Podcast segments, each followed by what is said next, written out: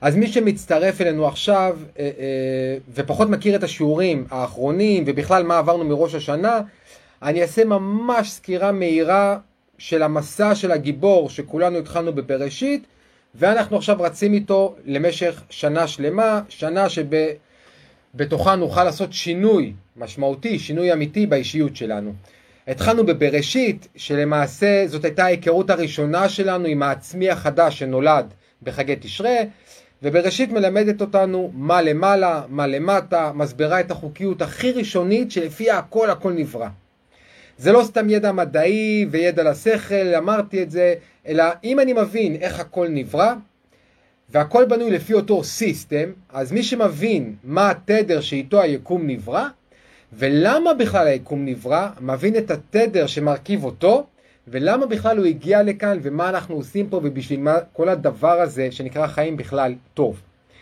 אחר כך עברנו, זה היה בראשית, מה למעלה, מה למטה, חוקים מאוד אבסטרקטיים, רוחניים. אחר כך עברנו לנוח, שבעצם מלמד אותנו את חוש הכרת הרע. מלמד אותנו שרע זה מצב שבו אדם נשאר בעצם במסגרת הטבע שלו ולא מחפש להתפתח. אבל באותו הזמן, נוח מלמד אותנו שיש זמנים בחיים שלהישאר לרגע במוכר ובבטוח, זה מה שמדויק עבורנו. אין אמת מוחלטת בעולם של החומר הזה. אה, זה כמו שרוצים ללדת, אישה יולדת תינוק לעולם, היא צריכה את הצירים שבהם היא דוחפת את התינוק החוצה, אבל היא חייבת גם הפוגות בין הצירים, אחרת זה, אי אפשר לעמוד בזה. וזה בעצם נוח, נוח מתחיל איזושהי דואליות בין מצד אחד להיות תקוע במסגרת של הטבע ולא להשתנות, אבל מצד שני, מתוך זה לפעמים לבנות את תיבת נוח שמאפשרת לנו לעבור תקופות מאוד מאתגרות. זה היה ככה בפרשת נוח. אבל זה, נוח בא ואומר לנו שאי אפשר להישאר ככה לנצח, אי אפשר להישאר באזור הנוחות לעד, ולכן נוח חוזר ומתגלגל בתור אברהם בפרשת לך לך. ושם ראינו שברגע שאנחנו רוצים להתחיל באמת לעשות את העבודה שלנו בעולם הזה, צריך להיכנס לתנועה, אי אפשר לעמוד במקום, אנחנו באמת מתחילים לחיות עם הלך לך. ראינו שאברהם עובר בשלב הזה שישה ניסיונות, וכל ניסיון כזה שיכול היה להיתפס כמשהו קטסטרופלי, עבור אברהם הוא מקפצה מדהימה במסע הנשמתי שלו. ראינו שהמעבר מהפוטנציאל להגשמה עובר דרך איזשהו שער סתרים שנקרא ספירת דעת, ובאמת כדאי להקשיב לשיעור של לך לך ספציפית, כי יש שם לימוד שאנחנו נרוץ איתו במשך כל השנה, וכדאי להבין מה זה ספירת דעת ואיך זה עובד, ואיך במנעד החוויות אני חייב את עץ הדעת טוב ורע, ספירת דעת, עץ הדעת טוב ורע, שהכל בעולם שלנו יכול להיתפס על ידינו רק באמצעות היחסיות שבין הדברים. אני יכול להבין שמחה רק אם אני מבין עצב, אני יכול להבין עונג רק אם אני מבין כאב, יכול להבין טוב רק אם אני מבין רע וכולי וכולי וכולי. דיברנו על זה המון, פרשת לך לך, מומלץ בחום להקשיב לשוב. ראינו שטוב ורע זה לא שכר ועונש וזה גם לא אה, אה, תפיסת מציאות שאומרת שטוב זה כל מה שאנחנו רוצים שיקרה לנו ורע זה כל מה שאנחנו נמנעים ממנו. ממש לא. טוב ורע זה שתי הקצוות של מנעד של חוויות ורק כשאני מבין את שתי הקצוות ואת כל מה שבדרך אני יכול באמת לדעת את האינסוף למרות שאני נמצא בכלי סופי שנקרא גוף ותופס את הכל עם שכל שהוא גם סופי. זאת אומרת, לתפוס את האינסוף באמצעות אמצעים סופיים, אני יכול רק על ידי מעבר במנעד חוויות מקצה אחד עד הקצה השני, ואז אני תופס את שתי הקצוות עם כל מה שבאמצע, ומבין את המקום שממנו הכל התחיל, שזה האינסוף. ככה זה עובד, שיעור לך לך, ממש ממליץ להקשיב שוב. אה, הבנו שאם אנחנו רוצים, כמו אברהם, אחרי נוח, שאברהם כן עולה מעל הטבע שלו ומתחיל ללכת, לזוז, אז מה זה לעלות מעל הטבע? זה בעצם לראות אה, מה התגובה, שבדרך כלל, התגובה האוטומטית, שבדרך כלל מפעילה אותי, זה הטבע שלי. כשקורה לי משהו והתגובה, יש איזושהי תגובה אוטומטית שאני, שקורית אפילו בלי שאני שם לב לצורך העניין, זה הטבע שלי. ועכשיו אני יכול להתחיל לבדוק אם אני יכול לאזן את זה על ידי זה שאני יוזם תגובה שהיא בכיוון ההופכי לתגובה הטבעית שלי. לדוגמה, אני נוסע בכביש, חתכו אותי. אם התגובה הטבעית שלי היא להתעצבן, אז רגע, אז אני יכול שנייה אחת לנסות להבליג, לנשום, לא להדחיק, אלא מתוך הבנה שזה חלק מהשיעור שלי ואני רוצה לבדוק גם את החוויה ההופכית כדי שיהיה לי את כל המנעד של החוויות. כי את החוויה של ההתעצבנות אני כבר מכיר. בואו נכיר את החוויה שלה. לנשום, להבליג, לחייך, לתת לשני להיכנס למרות שהוא חתך אותי, בואו נכיר גם את הצד הזה, זה בא מהמקום הזה.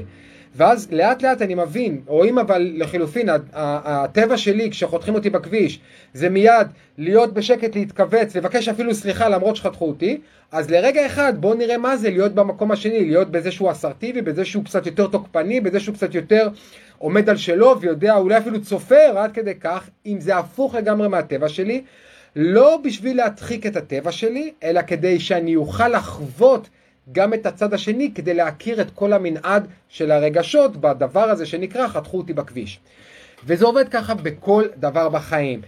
להבין מה התגובה האוטומטית שלי, ואז לחוות את ההופכי לה או את הכיוון ההופכי לה, רק כדי שאני אכיר את כל האפשרויות שיש לי. הלימוד הזה ליווה אותנו גם שבוע שעבר בתדר של ויירה, שהתדר הזה לימד אותנו בעצם שככל שנתגבר על הניסיונות ונתפתח רוחנית, ההזדמנויות שיזומנו לנו יותאמו לרמה הרוחנית שלנו. וגם, יחד עם זה, בזכות זה, הקשת של החוויות שלנו, המנעד של החוויות שלנו והעוצמות של החוויות שלנו בתוך המנעד הזה, הכל יגדל והכל יתעצם. עכשיו מדובר באור מאוד מאוד עוצמתי, שנכנס אלינו, ככל שאנחנו מתפתחים ועומדים בניסיונות ויוצרים ניסים בחיים על ידי הניסיונות, נכנס אלינו, אנחנו מגלים בעולם אור מאוד עוצמתי, גם אם לפעמים זה נראה לנו שזה ההופכי של האור, כן? לפעמים אנחנו חווים איזושהי חוויה כמשהו שהוא אה, אה, הפוך ממה שאנחנו קיווינו שיקרה, זה תמיד אור, אנחנו לא תמיד רואים את זה באותו רגע. עכשיו התורה מתחילה ללמד אותנו איך לא להישרף מהאור העוצמתי הזה, כן? כמו אברהם שיושב פתח האוהל ומסתכל החוצה. אנחנו, ברגע שאנחנו באיזשהו אה, אה, שלב שאנחנו מגלים אור גדול, אנחנו צריכים לדאוג ולחפש איך אנחנו מעבירים הלאה את האור שמתגלה דרכנו, ועוד דבר זה שכדאי כמה שפחות להתמהמה בהעברה של האור, כי כשאנחנו מחכים נכנס ספק, והספק הוא מכיר אותנו הרבה יותר טוב ממה שאנחנו מכירים את עצמנו, ומהר מאוד הוא ייכנס לאיזושהי אג'נדה שלנו ויסביר לנו למה בעצם לחכות זה טוב, ואז אנחנו מפספסים את ההזדמנות לעשות אה, אה, קפיצה רוחנית. כל זה מפרשת וירא, שבוע שעבר אני רק חוזר, בגלל זה אני רץ יחסית מהר. מי שזה מהר לו מדי, זה בסדר, אתם מוזמנים להקשיב לשיעורים אחורה, ואני תכף מתחיל בשיעור של היום, ואנחנו נרד לקצב שהוא מותאם לידע חדש. אני מבחינתי כרגע חוזר על ידע שכבר הונגש לכם, ולכן אני מרשה לעצמי שנייה אחת לרוץ. מי שזה מהר לו מדי, אני מתנצל, תכף אנחנו נכנסים לקצב לימוד שהוא יותר אה, אה, מותאם למשהו חדש. בכל מקרה, זה לא במקרה שאברהם צומח וגודל רק כשהוא נמצא בתנועה, ורק כשהוא בתוך ניסיונות, ואפילו של המתבונן, מי שמתבונן מהצד, הניסיונות של אברהם יכולים להיות כנוראים. ב, אה, אה, זאת הדרך של אברהם לגדול ולהתפתח, והשיא של הגדילה של אברהם היא בתולדה שלו שנקראת יצחק. כמו שמור אומרת לנו, אתם באמת מוזמנים לשאול שאלות, לכתוב לי פה בקומנטס, חופשי חופשי. אני לא תמיד עונה ישר, א', אני לא תמיד רואה, יש משהו בפייסבוק שלא תמיד מראה לי את כל ההודעות, אבל לפעמים אני רואה את ההודעה ואני בוחר שלא לענות לה כי אני לא רוצה שהיא תיקח אותנו רחוק מהמקום שאנחנו נמצאים בו בתוך השיעור, אבל אני, אם אני רואה את ההודעה אני תמיד יענה עליה בסוף השיעור, במקרה הכי גרוע או במהלך השיעור כשזה יותר יתאים, ואם פספסתי את ההודעה ולא דיברתי עליה בשיעור אני אענה עליה אחר כך בקומנטס. אז באמת, אם יש לכם איזושהי שאלה, משהו משיעורים קודמים, השיעור הזה, פשוט לרשום כמה שיותר אינטראקציה בינינו באמצעות הקומנטס, ככה השיעור יהיה יותר עוצמתי עבור כולנו, חד משמעית. בכל מקרה, השיא הגדילה של אברהם הוא בתולדה שלו שנקראת יצחק. אז בואו נבין קודם כל מה זה הכוח הזה בכלל שנקרא יצחק, ויצחק כמו אברהם נמצא בכל אחד ואחת מאיתנו, כן? שלא נתבלבל. זה לא מישהו שחי לפני 3,700 שנה, זה משהו, כוח בתוכנו, ובואו נבין מה הכוח הזה. הכוח של יצחק זה כוח שנקרא גבורה. במצב מאוזן, כשכוח הגבורה שבתוכנו במצב מאוזן, זה כוח ההתגברות שלנו. זה היכולת שלנו לשים גבולות, להיות בסבלנות, להיות בהתמדה, להיות באומץ, בעוז. זה כוח הקבלה שלנו.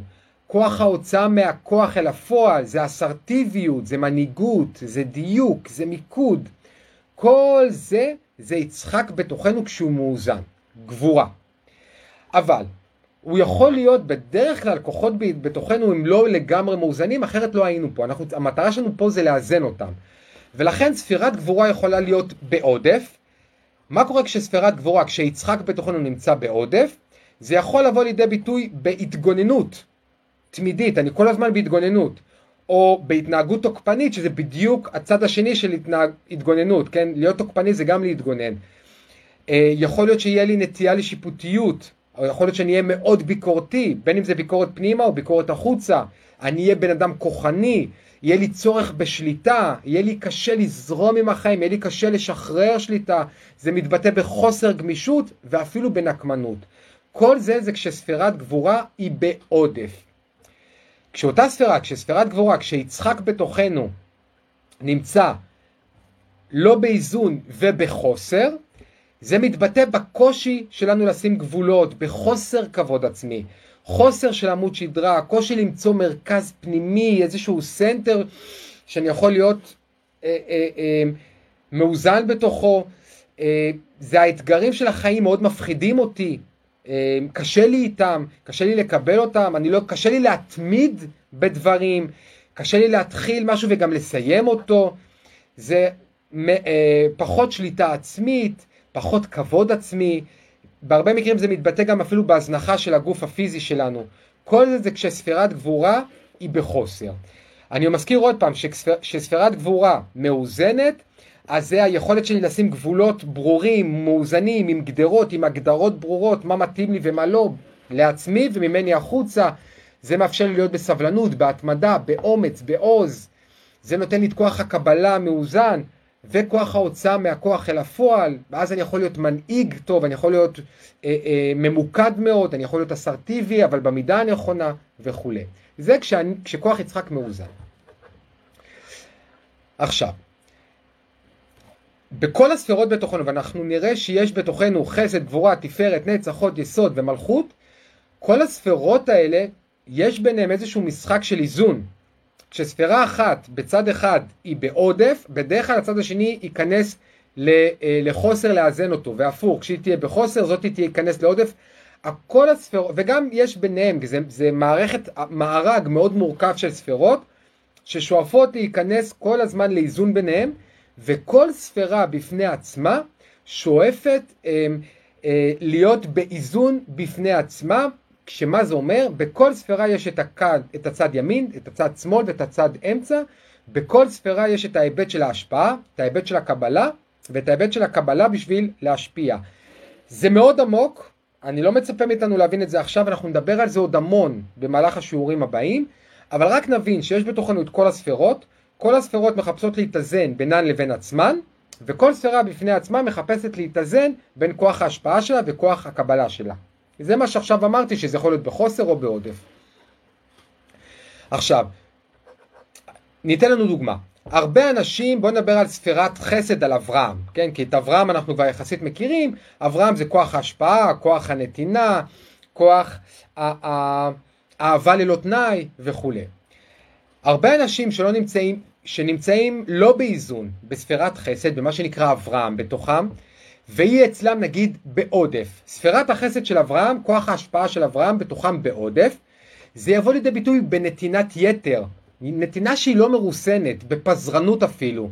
זה ניכר, אה, וזה יבוא לידי ביטוי מיד בספירה הנגדית, בגבורה, אה, שהיא תיכנס לחוסר, ביצחק שהוא ייכנס לחוסר, ואז יהיה קושי לשים גבולות, קושי בקבלה, קושי לעמוד על שלו, למה? כי אני בנתינת יתר, אז אני לא יכול לשים גבולות, זה בא ביחד, יש ביניהם, וכדי שאני אוכל לשים יותר לב על הנתינה שלי שהיא מאוזנת, אני צריך ללמוד לשים באמצעות יצחק גבולות על הנתינה שלי.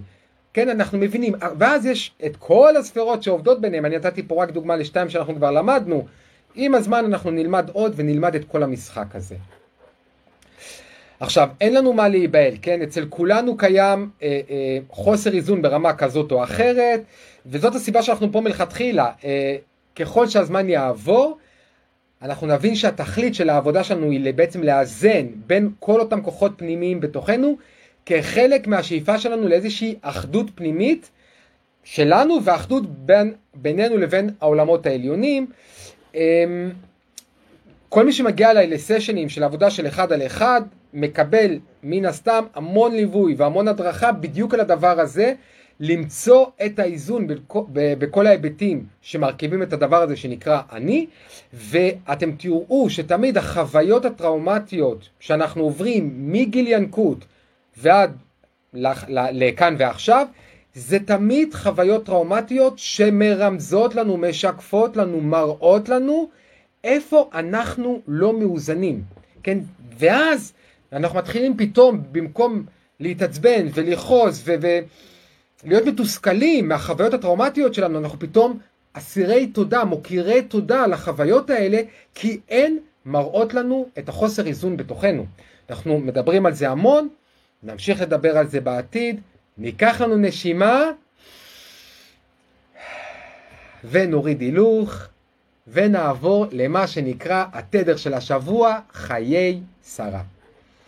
בחיי שרה, אנחנו, כמובן, יש לכם שאלות, שוט, חופשי, אני, כשאני יכול אני אענה. כשנגיע, עכשיו אנחנו בחיי שרה, ונראה שבחיי שרה יש שלושה סיפורים עיקריים. יש את המוות של שרה והקבורה שלה במערת המכפלה, יש סיפור שאברהם שולח את אליעזר העבד שלו להביא אישה ליצחק, לבן שלו, אנחנו גם נכיר לראשונה את רבקה, מה זה הכוח הזה של רבקה שבתוכנו, ויש את הנישואים של אברהם לקטורה, אישה אחרת אחרי ששרה מתה, ונראה למה זה מעניין אותנו כאן ועכשיו ומה אנחנו עושים עם זה. אז בואו נתחיל כמו תמיד עם הפסוק הראשון וננסה לפענח את הצופן הגנטי שבו, ויש צופן גנטי מופלא, יש DNA נפלא בפסוק הראשון של כל פרשה ופרשה. והיא מתחילה ככה, ויהיו חיי שרה מאה שנה ועשרים שנה ושבע שנים שני חיי שרה. ותמת שרה בקריית ארבע אי חברון בארץ כנען ויבוא אברהם לספוד לשרה ולבכותה. אז כמו, שנה, כמו שאנחנו נראה בהרבה מאוד מהפרשות, שכבר בשם של הפרשה יש לנו פרדוקס שהוא לא כל כך נעים, הוא ציני אפילו. כי מה פתאום קוראים לפרשה חיי שרה, והדבר הראשון שקורה בחיי שרה, ותמת שרה בקריית ארבעי חברון. תודה רבה סנדרה, בדיוק זה, בדיוק זה. כאילו שזה לא מספיק, כל ההתעסקות שלנו עם שרה בפרשה הופכת להיות יותר ויותר צינית, והיא יכולה אפילו להיתפס כאילו התורה לועגת לשרה, כי בהמשך של הפרשה אנחנו נראה שגם אברהם וגם יצחק לא לוקח להם הרבה זמן למצוא לשרה תחליף ולהמשיך בחיים שלהם כאילו לא קרה כלום. Uh, על יצחק יהיה כתוב, ויביאה יצחק האוהל לה שרה עמו, ויקח את רבקה ותהי לו לאישה, ויהביה וינחם יצחק אחרי עמו. זאת אומרת, שרה מתה, יצחק לוקח את רבקה כאילו במקומה, מביא אותה לאוהל של שרה, שוכב איתה שם ומתנחם על זה שאימא שלו מתה. ואם זה לא מספיק, מיד אחרי זה, מה רשום על אברהם? ויוסף אברהם ויקח אישה ושמה קטורה. זאת אומרת, גם אברהם מיד איך ששרה נפטרת, אומרת, אוקיי, בוא נמצא תחליף, ולוקח אישה שיולדת לו עוד חמישה בנים נוספים. אז מה זה הסיפור מאחורי המוות של שרה, ולמה זה נקרא חיי שרה, ואיך זה יכול להיות שהבן שלה ובעלה שבאמת אוהבים אותה, לכאורה ישר מוצאים לה תחליף כאילו כלום. ודרך אגב, מה זה בכלל משנה באיזה גיל שרה מתה?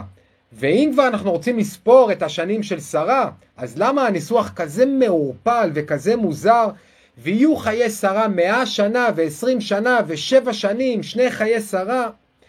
שלוש פעמים המילה שנה, מאה שנה, עשרים שנה, ודווקא על השבע שזה כאילו היחידות, שם זה שנים, שם זה ברבים, ועוד פעם שני חיי שרה, עוד פעם שני, זה כמו שורש של... ש...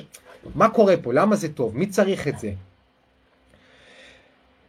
ואנחנו עוד מעט נראה את התשובות להכל, אני בינתיים שואל שאלות, מי שמכיר את השיעורים שלי, מתחילים עם המון שאלות, ואחר כך מתחילים לחבר את הכל. אז אם זה לא מספיק מוזר, כל מה שאמרתי עד עכשיו, רשום, ואברהם זקן בא בימים, והשם ברך את אברהם בכל. אז מה זאת אומרת בא בימים? מה זה בא בימים? מישהו פעם בא בימים? אפשר לבוא בימים? ומה פתאום בן אדם שהוא בא בימים, השם ברך את אברהם בכל, זאת אומרת זה משהו מאוד מיוחד להיות בא בימים. אם, אם אנחנו מקבלים את כל המילוי, מה שנקרא הכל מכל טוב, מקבלים מילוי שלם, מושלם ואבסולוטי. אז מה זה בא בימים? כדאי לנו להבין את זה, כי מי שמבין מה זה בא בימים, מקבל את והשם ברך בכל. אז פה אני אקח אותנו לזוהר, אני לא עושה את זה יותר מדי, אבל הזוהר פה נותן מאמר נפלא, אני לא אקרא מהזוהר, אני רק אסביר לנו את המאמר, ואומר בדיוק על הנושא הזה, שבכל יום ויום יש מתנה עבור כל אחד ואחת מאיתנו. מתנה ייחודית לאותו היום ספציפית, והיא תמיד נועדה לטובתנו, להנאתנו, להתפתחות שלנו. אבל מה? בכל יום כל יום כזה מוקף בגדר ששומרים עליה נחשים, עקרבים ושרפים, ככה הזוהר קורא להם. עכשיו, מי שרוצה להיכנס לאותו היום כדי ליהנות מהאוצרות שבו, צריך לעבור את הגדר, ואיך הוא עובר את הגדר? הוא צריך לעבור את השומרים. אבל, וכאן הזוהר מלמד אותנו סוד קסום, סוד ענק. כי אי אפשר לעבור את הגדר, הגדר גבוהה מדי, אי אפשר לעבור את הגדר בלי עזרה. אז מאיפה אנחנו מקבלים עזרה?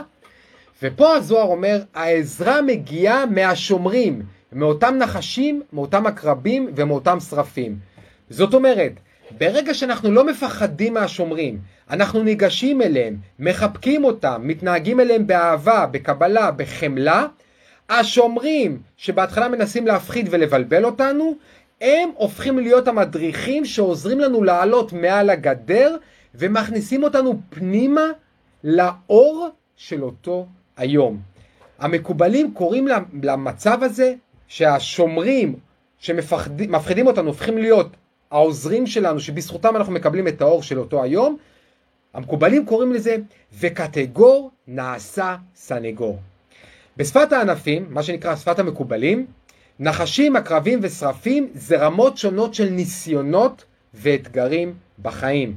זאת אומרת, יש בכל יום סוגים שונים של ניסיונות, שכל כל בן אדם עובר. כל יום כל בן אדם עובר ניסיונות. המטרה של הניסיונות האלה היא לאפשר לנו להתעלות מעל הניסיון, ואז אנחנו יכולים בזכות זה להיכנס, להיכנס פנימה לאותו היום וליהנות מהאוצרות שיש עבורנו באותו יום, מהאור שיש עבורנו באותו יום ספציפית.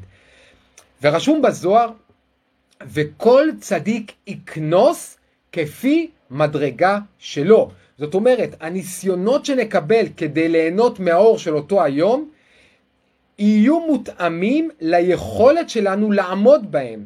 ולכן האוצר שנגלה באותו היום יהיה מותאם לעוצמת, לעוצמת הניסיון שקיבלנו ולמה שאנחנו מסוגלים להכיל. ולכן כשנאמר ואברהם זקן בא בימים, זאת אומרת שאברהם בכל הימים בחיים שלו, בכל יום ויום בחיים שלו, בלי יוצא מהכלל, נכנס, הצליח להיכנס כל יום דרך הגדר באמצעות השומרים ולהתחבר לאור שנמצא באותו היום. זאת אומרת, אברהם עמד בכל יום בניסיונות ובאתגרים של אותו היום, ועל ידי זה בכל יום גילה את האור שהיה גנוז באותו יום. ולכן רשום, והשם ברך את אברהם בכל. השם רוצה לברך את כולנו בכל, אנחנו רק צריכים לאפשר לו לעשות את זה על ידי זה שאנחנו בוודאות שכל מה שקורה לנו הוא תמיד לטובתנו, הוא תמיד להנאתנו, לא לפחד מהאתגרים, לא לפחד מהחוויות הטראומטיות, לא לפחד מהתקפי חרדה, לא לפחד משום רגש שאני עכשיו נפגש בו איתו ואני מוצב ואני לא יודע איך לעמוד בו, להבין הרגש זה לא אני, אני רק מתבונן ברגש שעובר דרכי, אני משהו הרבה יותר גבוה, הרבה יותר עוצמתי מזה, וכשאני מבין את זה, אני לא מתנגד לרגש, וכשאני לא מתנגד לרגש, הרגש הזה יכול לעבור דרכי ולהשתחרר ולהתפרק, ואז הוא הופך להיות בעצם, במקום עקרבים, שרפים ונחשים, הוא הופך להיות השומר שבזכותו אני מגלה את האור של אותו היום. ולכן נאמר על אברהם, בא בימים, אני מקווה שזה ברור. זה טיפה גבוה, חלקנו אולי יצטרכו להקשיב לזה יותר מפעם אחת, אבל מה שזה אומר, אם אני צריך ככה לתמצת את זה, זה אומר שכל חוויה שאנחנו חווים ונתפסת על ידינו כאתגר, זאת אה, הזדמנות לקפיצה רוחנית אמיתית של, שלנו באותו היום, לגלות אור שזמין עבורנו באותו היום ואנחנו רק צריכים להשתמש בחוויה הטראומטית ובאותו הרגש לא נעים כדי לגלות את האור הזה. עכשיו אני יודע, זה לימוד מקסים עבור כולנו, אבל איך זה קשור לחיי שרה? ויהיו חיי שרה 100 שנה ו-20 שנה ו-7 שנים, שני חיי שרה. איך זה קשור אחד לשני? למה אני בוחר לדבר על זה? ולמה לא כתוב פשוט, ויהיו חיי שרה 127 שנים, נקודה, או 7 ו-20 ו-100 שנה כמו שהתורה אוהבת לכתוב, וזהו. למה צריך את הניסוח המסורבל והלא וה... ברור הזה?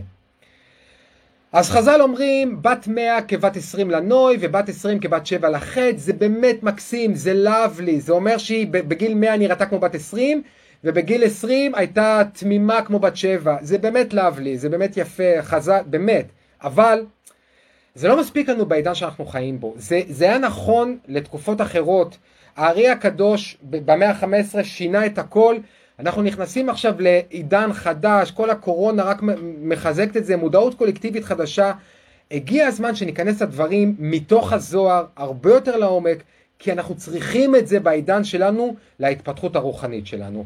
אז כבת 100, כבת 20 לנוי ובת 20 כבת 7 לחטא, זה מקסים, זה לאבלי, זה יפה, אבל בואו נראה מה זה עוד אומר, בואו נראה מה באמת אנחנו יכולים לעשות עם זה, וכאן ועכשיו איך זה עוזר לנו לשנות את התודעה הקולקטיבית לתודעה משיחית לתודעה יותר גבוהה. מה זה מאה? מאה זאת שלמות במבנה הספרות של העולמות העליונים. זאת אומרת עשר ספרות שבכל אחת מהן יש את עשר הספרות זה מבנה תודעתי מושלם. זה מאה. מה זה עוד אומר?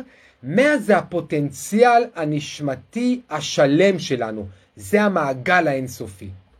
זה מאה. אז מה זה עשרים? 20 זה שלמות במבנה של הביטוי הגשמי שלנו בעולם הזה.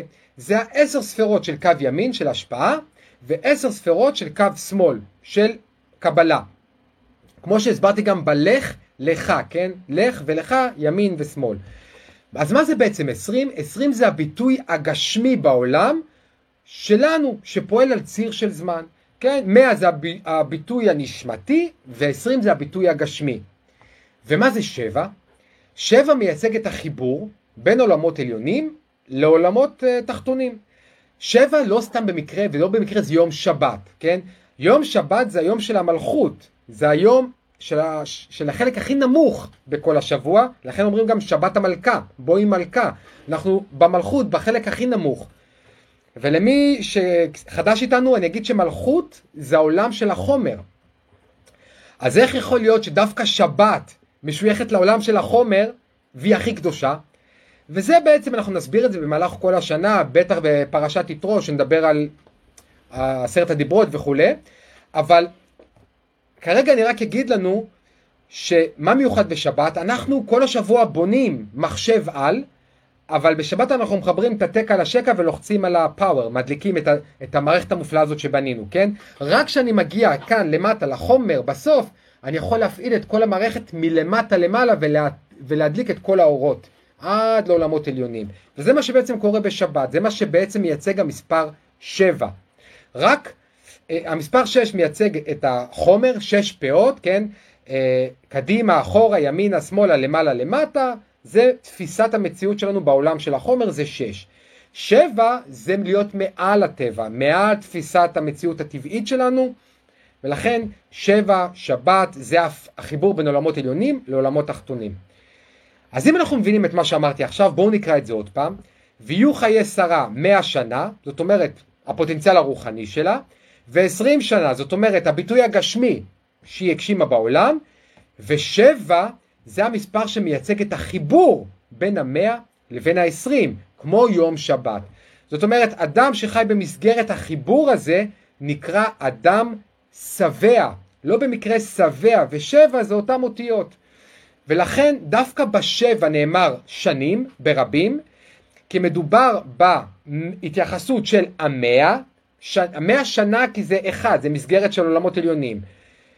ועשרים, שזה הדבר השני, גם עליהם נאמר שנה, כי זה מסגרת אחת של העולם הגשמי, אבל דווקא השבע מחבר את המאה ואת העשרים, ולכן שנים, הוא מחבר גם את, השנ... את השנה של הרוחני, גם את השנה של הגשמי, ויש לנו מערכת מושלמת שהכל בה מואר, ומשם מגיע גם הביטוי שבע שנים. ולא במקרה בסוף, ולכן גם רשום שני חיי שרה. חיים אחד של המאה וחיים שניים של העשרים. כן, ויהיו חיי שרה מאה שנה ועשרים שנה ושבע שנים שני חיי שרה. כל המערכת שלה מושלמת. לכן, לא במקרה, גם בסוף הפרשה אנחנו נראה שיהיה כתוב, ויגבה וימת אברהם בשיבה טובה זקן ושבע. עוד פעם השבע הזה, עוד פעם שבע, זה אומר שיש חיבור של כל העולמות העליונים והעולמות התחתונים בתוך הדבר הזה שנקרא אברהם. אז לאט לאט אנחנו מתחילים להבין את השפה של התורה, ואנחנו רואים שגם על אברהם נאמר שהוא מת שבע. עכשיו, זה עדיין אמורפי, אנחנו עוד לא באמת מבינים מה אנחנו יכולים לעשות עם זה, אני מדבר איתנו, חוץ מהבא בימים, שהיה שם איזשהו לימוד פרקטי, אבל אני אזכיר לנו שבינתיים אנחנו מורידים מידע, מורידים מידע, מורידים מידע, מכינים את כל החוטים, אני מכין את כל החוטים, ועוד מעט נתחיל לשזור את הכל לשטיח נפלא שאנחנו נוכל באמת להשתמש בו ביום יום כאן ועכשיו. וכמה שנתקדם יותר במהלך השנה, הלימוד יהיה יותר ויותר פרקטי, כי אנחנו עוד בבראשית, אנחנו עוד בעולמות אבסטרקטיים עליונים, לאט לאט נלך, התורה תלך ותוריד לנו את זה לקרקע ונתחיל להבין מה קורה פה. בואו ניקח נשימה ונתחיל להבין מה התדר של השבוע הזה בעצם בא להגיד לנו. אז מה זה בעצם בא בימים ואיך זה קשור לשובע? החיים שלנו עובדים במסגרת של עיגולים ויושר. זאת אומרת, הם עובדים במבנה של ספירלה. יש בו עיגולים, אבל על ציר ישר של זמן, כן? ספירלה. למדנו שאדם באופן כללי לא ירצה לזוז בכלל אם אין לו חוסר. כי למה שנרצה לשנות משהו שהוא מושלם? ולכן באופן כללי ככלל, אה, סנדרה, כן, אנחנו עדיין במר חשוון, כן. למה שנרצה לשנות משהו מושלם? רק מתוך חוסר אנחנו נרצה לזוז. ולכן ככלל, תנועה תבוא תמיד מתוך הרצון לשנות משהו. זאת אומרת, אם ראינו שכל מסע, המסע הרוחני שלנו בעולם מתחיל עם לך לך, מתחיל עם תנועה, אז כדי שנהיה בתנועה, בהרבה מקרים נצטרך לחוות חוסר. ובעקבות החוסר הזה נתחיל לזוז מתוך הרצון להשלים את החוסר.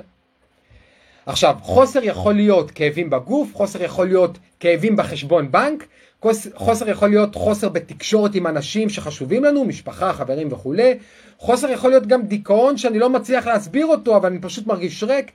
חוסר יכול להיות כל דבר שמאתגר אותנו. עכשיו, אני מניח שכולנו, בלי יוצא מהכלל, מבינים מה זה חוסר, כי מי שאין לו חוסר, לא מסתכל על שיעור התעוררות ברוח חוכמת הקבלה בשעה עשר בלילה, כן? אז יש לנו לכולנו כנראה חוסר, וזה בדיוק הרעיון שהתחלתי לדבר עליו אה, אה, בשיעור שעבר כשדיברתי על ברית מילה. חוויות טראומטיות, או כל צורת ביטוי אחרת של ניסיון אתגר שמגיעים לאדם בחיים שלו, נועדו לעזור לאדם לזוז, להיות בתנועה רוחנית. ולכן כל אתגר או כל ניסיון בלי יוצא מהכלל, בלי יוצא מהכלל, הם הזדמנויות לקפיצה רוחנית.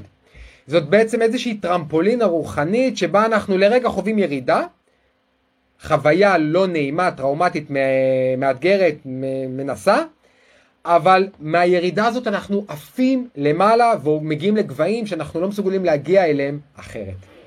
כשאנחנו מבינים את זה, אנחנו בעצם מבינים שברגע שאני מקבל את הניסיון או את האתגר ואני עומד בו בהצלחה, אני באותו הרגע ביום, אני נכנס לאור של אותו היום. ואז באותו רגע אני עובר את המשוכה, עובר את הגדר, ופתאום המחבלים, אותם נחשים, עקרבים ושרפים, הופכים להיות המדריכים הכי עוצמתיים שלי, פתאום האתגר הופך להיות הברכה הכי גדולה שלי לאותו היום. עכשיו, זה נחמד, וזה חשוב לדעת, אבל איך אני יכול להשתמש בזה כאן ועכשיו? כן? יופי, כשיהיה אתגר אני מקווה שאני אזכר בזה, אבל איך זה עוד עוזר לי? הרי זה משהו שקרה פעם, זה ניסיון שעמדתי בו בעבר, ובזכותו עשיתי קפיצה רוחנית, יופי. אבל מה זה עוזר לי כאן ועכשיו, מה שעשיתי בעבר? אני חי בהווה, למרות שבינינו אין דבר כזה הווה, כי ברגע שאני אומר את המילה הווה, כבר סיימתי להגיד אותה, היא הפכה להיות עבר. כן, אין דבר כזה הווה, וזו הוכחה שאין דבר כזה זמן, כי העבר הוא רק מחשבה, העתיד הוא רק דמיון, וההווה לא קיים כי הוא מיד הופך להיות עבר. אז זמן בכלל זה דבר שהוא קצת בעייתי, אבל זה לא השיעור של היום. בואו נגיד שאני חי בהווה. אז אם אני חי רק בהווה, מה אכפת לי מניסים ומניסיונות שקרו לי לפני שנה, שנתיים או שלושה גלגולים? אני חי בהווה, אני אשתדל עכשיו לעשות מחדש נס. אבל מה זה עוזר לי שהם היו בעבר? מה עוזר לי הבא בימים? והנה אנחנו מתחילים ללמוד את מה שאברהם מלמד אותנו, וזה מרגש, כי עכשיו מתחיל הקסם, כן? כל מי שאוהב קסמים, שיעזוב את הכלים, שיתיישב במיטה, שלא ירדם לנו, ותהיו איתי. זה משהו מקסים שאברהם מלמד אותנו. כל יום שבאתי בו, כל יום שהפכתי את השומרים שלו למדריכים שלי ונכנסתי אליו, כל יום שגיליתי את האור הגנוז שהיה בו, כל יום כזה מייצר על הנקודה שבה זה קרה בתוך השנה, בעיגול של השנה, זה מייצר על אותה נקודה שזה קרה, הטבעה קוסמית שנשארת על העיגול הזה לנצח. אבל זה לא סתם נשאר על העיגול הזה לנצח, כי אמרנו שהעיגול הזה הוא בעצם עיגול ועוד עיגול ועוד עיגול שרץ על קו, עיגולים ויושר, כן, שיוצר ספירלה. אז ההטבעה הקוסמית שהייתה באותו רגע שהצלחתי לבוא ביום, מיד רצה קדימה ואחורה, ומופיעה מחדש בכל רגע לנצח על אותה הנקודה בשנה. זאת אומרת, האור שגיליתי בזה שהפכתי את מלאכי החבלה למלאכי אור, מתגלה בעולם לנצח, כי זה מיד מזין את הספירלה קדימה ואחורה. עכשיו זה מדהים, תאורטית זה וואו, אבל איך עדיין זה עוזר לי, מה אני עושה עם זה? ואת זה התחלנו ללמוד בשבוע שעבר. לכולנו יש חוויות טראומטיות שתקועות בזיכרון התאי בגוף שלנו, שתקועות ברגשות שלנו, שאנחנו מאותגרים מהן מפעם לפעם. בכל פעם שאנחנו מאותגרים מחדש באותו היבט של חוויה טראומטית, כשנלחצים לנו הכפתורים והטראומות מנסות לקחת את ההנהגה לאישיות שלנו באותו הרגע, לא כי הן רוצות להרע לנו, אלא בדיוק להפך, מתוך דפוס התגוננות, כי בעבר הטראומה, ההתגוננות מהטראומה הייתה מה שהציל אותנו בזמנים שלא יכולנו לעמוד בחוויה הטראומטית, ולכן ברגע שאותו היבט בחיים שלנו, אותו שריון שהגן עלינו מהחוויה הטראומטית, מנסה לתפוס שוב את השליטה, כי לחצו לנו שוב על הכפתור הטראומטי ואנחנו נזרקים בחזרה לאותה חוויה, כשאנחנו מתמודדים בעצם עם חוויות טראומטיות שתקועות בזיכרון התאי בגוף שלנו, במנגנון ההגנה העוצמתי הזה שפיתחנו כדי להגן על עצמנו, הרבה מאוד פעמים אין לנו את המשאבים הפנימיים כדי להשאיר את המושכות בידיים של העצמי הגבוה שלנו. זה המקרים שבהם אנחנו מתפרצים בזעם ולא מצליחים להתווסת, או נתקפים, או שנתקפים בחרדה, או, או חלק מאיתנו פשוט משתתקים וקופאים, או, או נכנסים לבכי בלי פרופורציות, כל אחד וה... צורה שבאמצעותה הוא הגן על עצמו בעבר. כל אחד יודע על מה אני מדבר בהקשר שלו עם עצמו. אבל כל אחד ואחת מאיתנו נמצאים ברגע מסוים בחיים במקום שבו אנחנו מרגישים שאיבדנו שליטה על האישיות שלנו, שאנחנו מרוקנים, שאנחנו צריכים משאבים, משאבים רוחניים, משאבים אנרגטיים, בשביל להישאר, מה שנקרא, בתוך היכולת שלנו להיות בשליטה על מה שקורה לנו, על ההתנהגות שלנו, על האישיות שלנו. אז כשאנחנו צריכים מתנה, כשאנחנו צריכים משאב, כדאי לנו להיזכר באותו אירוע מהעבר שבו התגברנו על האתגר הגדול, שבו התגברנו על ניסיון ויצרנו נס בחיים שלנו. ועכשיו אנחנו מבינים למה הבא בימים הזה כל כך חשוב לנו. כי האנרגיה העצומה שנפתחה בזכות ההתגברות שלנו על אתגר בעבר, נשארת ממנו עבורנו זמינה קדימה ואחורה, לכל אורך ההיסטוריה שלנו קדימה ואחורה. ואז זה נשאר זמין עבורנו בספירלה של החיים שלנו.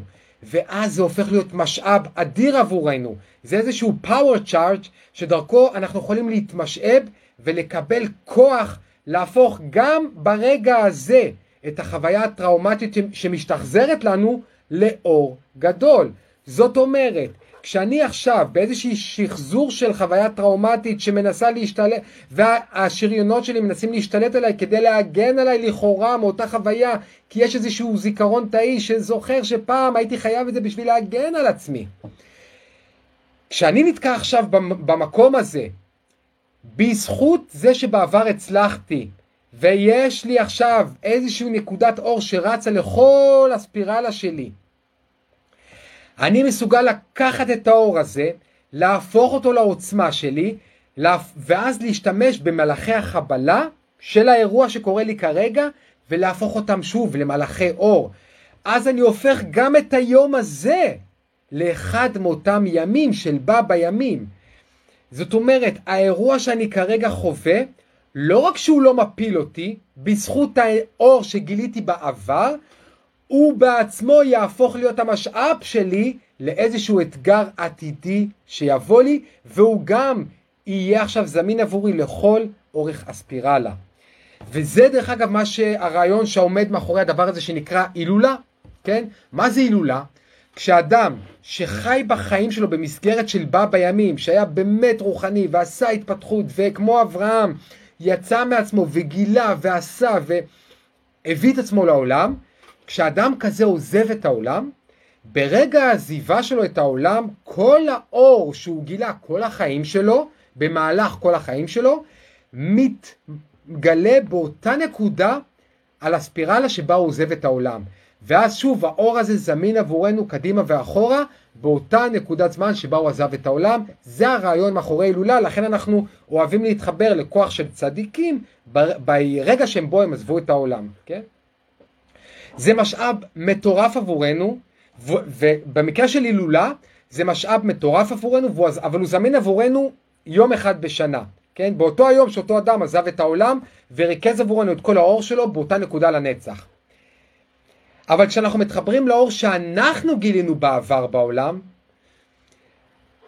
כיוון שהזיכרון מאותו אירוע גם כן מוטבע בזיכרון התאי שלנו, כמו שהזיכרון הטראומטי מוטבע בזיכרון התאי שלנו, גם הזיכרון הממשאב של ההתגברות מוטבע בזיכרון התאי שלנו. ובגלל שהאור שגילינו בעבר מוטבע בזיכרון התאי שלנו, המשאב הזה זמין עבורנו כל הזמן 24/7. כן? אנחנו רק צריכים להיזכר באותו ניסיון שעמדנו בו. כן, זיכרון זה מלשון זכר, זה כוח ההשפעה. שכחה זה, זה אותיות של חושך, זה היעדר אור. אז ברגע שאנחנו נזכרים בנס שעשינו בעבר ומוטבע בזיכרון התאי שלנו, הזיכרון התאי שלנו מייצר עבורנו את האנרגיה להתמודד מול הזיכרון התאי הטראומטי שנמצא באותו מקום. זאת הסיבה דרך אגב שטראומות ואתגרים כל כך חשובים לנו. לא רק כי הם מביאים אותנו להיות בתנועה, אלא יותר מזה, הם מכוונים את התנועה שלנו בהתאם לכיוון הנשמתי שלנו. אבל יותר מזה, כי אחרי שאנחנו מתגברים על האתגרים ועל החוויות הטראומטיות, אותן חוויות טראומטיות הופכות להיות המשאבים הכי אדירים עבורנו, ואם אנחנו באמת עושים עבודת עומק עם החוויות האלה, אז החוויות הטראומטיות האלה הופכות להיות העוצמות הכי גדולות שלנו. כן? בואו נחזור אז עם ההבנה הזאת לתחילת הפרשה, שמסתיימת במילים שני חיי שרה. ויהיו חיי שרה מאה שנה ועשרים שנה ושבע שנים, שני חיי שרה. אז הלימוד הראשון שלמדנו, שני החיים שלה, גם אלה של המאה וגם אלה של העשרים, מביאים אותנו לסוב, על השבע. הלימוד השני שלמדנו, ששרה אולי נפטרה במישור הגשמי, אבל ברגע שהיא עוזבת את העולם, כל השנים השבעות של החיים שלה זמינות עבורנו לנצח. ואז נוצר החיבור השלם של 120. דרך אגב, זאת הסיבה שמשה חי גם 120 שנה, וזאת הסיבה שביום הולדת אנחנו אומרים עד 120 שנה, שנהיה גם את המאה שנה במלואם, וגם את ה-20 שנה במלואם, ונהיה שבעים, ונבוא בימים, ויהיה לנו את המשאבים ואת העוצמות להתמודד עם כל מה שיש לעולם המופלא הזה לזמן עבורנו. במשפט אחד לסכם את הנושא הזה, מה אדם לוקח איתו כשהוא עוזב את העולם? הוא לא לוקח את הבית שלו, והוא לא לוקח את הרכב שלו, והוא לא לוקח את, גם לא את הילדים שלו וגם לא את הכבוד שלו. הוא לוקח אותו רק, איתו רק את הימים שלתוכם הוא נכנס. רק את הימים שבהם הוא בא. נשימה.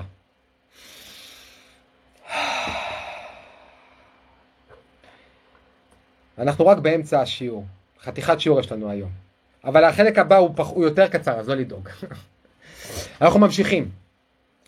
ותמת שרה בקריית ארבע היא חברון בארץ כנען. אז תחליטו, קוראים למקום ששרה מתה בו קריית ארבע או חברון? מה זאת אומרת ותמת שרה בקריית ארבע היא חברון? למה זה בכלל חשוב לנו איפה, איפה היא מתה? בשביל להבין את זה, בואו נחזור למשהו קטן משבוע שעבר ונבין מי זאת בכלל שרה. מה היא מייצגת? מה אכפת לנו היום משרה לפני 3,700 שנה? למדנו ששרה מייצגת את השכינה. מה זה השכינה? השכינה זה ההיבט הכי ארצי של האור האינסופי. זה ההיבט של האור האינסופי שמתגלה כאן בעולם של החומר, ויש לנו אפשרות להתחבר אליו במסגרת המעשים הגשמיים שלנו כאן ועכשיו. כן, המש... אנחנו בונים את המשכן הפנימי כדי שיהיה לה שכינה איפה להשתכן. נדבר על זה המון כשנגיע לבניית המשכן. לא סתם שרה היא החלק שמשלים את אברהם, החלק הנגבי של אברהם. כי אברהם הוא ההיבט הכי גבוה מצד הכלי, מהצד שלנו, שמשתוקק לגלות את האור, את הרעיון של אל אחד ושמו אחד. שרה היא ההיבט הכי נמוך מצד האור, אבל רק אליה אנחנו מתחברים כשאנחנו עובדים עם מלמטה למעלה, ואנחנו עובדים רק מלמטה למעלה. שרה היא בעצם בדיוק כמו השבת, כמו השבע. היא לכאורה הכי נמוכה, אבל רק דרכה יש את החיבור הכי עוצמתי שאפשר לטפס איתו למעלה. זאת אומרת, מהרגע שהגענו לזין תחתונות, ומי שלא מבין מה אני אומר, שישמע שיעורים קודמים. ברגע שירדנו לזין תחתונות, שזה המבנה הנשמתי שלנו, אבל של, של הצד של הכלי, גם האמצעי, האמצעי שדרכו האור בא לידי ביטוי בעולם, הוא כזה של אה, אה, מדרגות. ולכן, השכינה, שהיא ההיבט הכי גשמי, הכי נמוך, מוסתרת מאיתנו. ולכן שרה, שהיא השכינה, שהיא השכינה, מתה. מה זאת אומרת היא מתה? היא מוסתרת מאיתנו. למה היא מוסתרת מאיתנו? כי זאת המהות של החיים הגשמיים שלנו, למצוא את אותה שכינה מתוך בחירה ולא באופן אוטומטי. ולכן שרה שהיא השכינה נשואה לאברהם שהוא החלק הרוחני הכי גבוה שלנו. וזאת גם הסיבה ששרי הופכת לשרה. כן? הרי מה קורה לאברהם ולשרה בשביל שיוכלו להביא את יצחק, את התולדות הבאות? שרי הופכת לשרה ואברהם, אברהם הופך לאברהם, נוספת לו ה'. מה בעצם קורה שם באמת? שרי לוקחת את היוד בשם שלה, שרי שין רש יוד. שרי לוקחת את היוד בשם שלה ומחלקת את היוד שזה עשר לשתי חמישיות, ה' וה', ואז ה' אחת נשארת אצל שרה, היא הופכת משרי לשרה, והה' השנייה היא עוברת לאברהם, ואז אברהם הופך להיות אברהם, ואז הוא יכול להביא את יצחק. שניהם יכולים להביא את יצחק. זאת אומרת, אנחנו יודעים שהיוד זה העולמות העליונים, זה הכתר והחוכמה. הה' מייצגת את ההגשמה. פעם אחת הגשמה של העולמות העליונים, ספירת בינה, פעם אחת ההגשמה של עולמות תחתונים, שזה המלכות, זאת השבת, זאת שרה, זאת השכינה. זאת, אני יודע, זה קצת גבוה, מי שמבין מבין, ומי שלא, שיקשיב לזה שוב לשיעורים קודמים, והוא יבין את זה. מה זה אומר אבל? זה אומר שכשאנחנו לומדים להפעיל את המשכן הפנימי בתוכנו, אז השכינה יכולה להשתכן בו, ואז זאת השכינה שמשתכנת במשכן שלנו, שתאפשר לנו את החיבור לכוח של העצמי העליון הכי גבוה שיש, שזה אברהם. ולכן שרי מחלקת את העולמות עליונים שלה, את היוד שלה, לשתי ה', לשני היבטים גשמיים, אחד עבורה, אחד עבור אברהם, וזה מביא אותם לאחדות, וזה מביא את יצחק.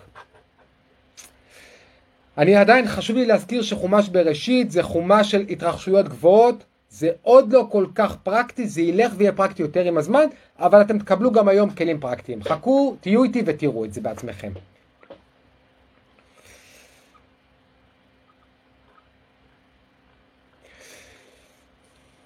בואו ניקח עם זה נשימה, ואני קופץ לדבר הבא, כי אני רואה שכבר 10, 26, ויש לי עוד קצת לדבר. אז עד עכשיו זה היה לימוד מאוד גבוה. אני מקווה שהצלחתם להתחבר אה, אל הלימוד הזה, לפי, כל אחד לפי המקום שהוא נמצא בו. אה, מקווה שהצלחתי להנגיש את זה, כל אחד לפי המקום שהוא נמצא בו. מי שזה קשה לו קצת, גם מוזמן להקשיב למיני קורס החינמי, זה שלושה שיעורים של 20 דקות, שנותנים לכם רקע שמאפשר להבין את השיעורים האלה בצורה הרבה יותר שלמה. זה חינמי, זה ב page שלי, פשוט תיכנסו, זה תמיד הפוסט הכי גבוה ב page שלי. אתם מוזמנים חינם להקשיב, וגם להקשיב לשיעורים קודמים מבראשית, תנו לזה כל שיעור שעה, שעה ורבע, שעה וחצי, זה יאפשר לכם להבין את זה באמת לעומק, ולה, ולהשתמש בזה כדי להתפתח ולעשות את העבודה שלכם. אבל בכל מקרה, כשאנחנו מבינים את מה שאמרתי, אנחנו יכולים להתחיל להבין למה השכינה מתה דווקא בקריית ארבע, ולמה קריית ארבע היא בעצם חברון. כי כשמגיעים למבנה הרוחני של החומר, אה, לתורה שלנו, כמו להרבה לימודים אחרים, התורה מלמדת שיש ארבעה יסודות שמרכיבים כל דבר בעולם שלנו. אדמה או עפר, רוח, מים ואש. אהרון, אפשר לינק שוב למיני קורס? כן, אנחנו נשים קורס, אה, נשים לינק, אני לא יכול עכשיו תוך כדי השיעור, אבל נשים לינק אחר כך.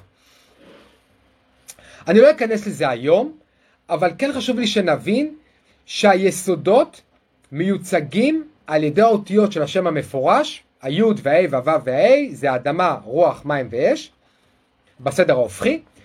ולמי שמכיר את זה, יש גם ארבע ערים בישראל שמייצגות את ארבעת האלמנטים, ארבעת היסודות האלה. ירושלים זאת האש, צפת זה האוויר, טבריה זה המים, וחברון זאת האדמה. אז מה זה קריית ארבע? קריית ארבע מייצגת את ארבעת היסודות, את ארבעת האלמנטים שמרכיבים את החומר. וגם כאן, יש לנו את תורת הפרקטלים, כמו בספרות, שזה כל ספירה יש בתוכה את עשר הספירות, גם כאן בכל יסוד מארבעת היסודות יש שוב את ארבעת היסודות בתוכו. זאת אומרת, בכל פרט שמרכיב מבנה כלשהו, באותו פרט יש שוב את כל הפרטים שמרכיבים את המבנה. אז מה זה קריית ארבע היא חברון?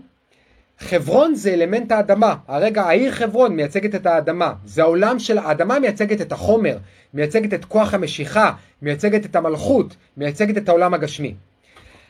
איפה השכינה מסתתרת? בארבעת האלמנטים שבתוך האדמה, בתוך העולם הגשמי שלנו.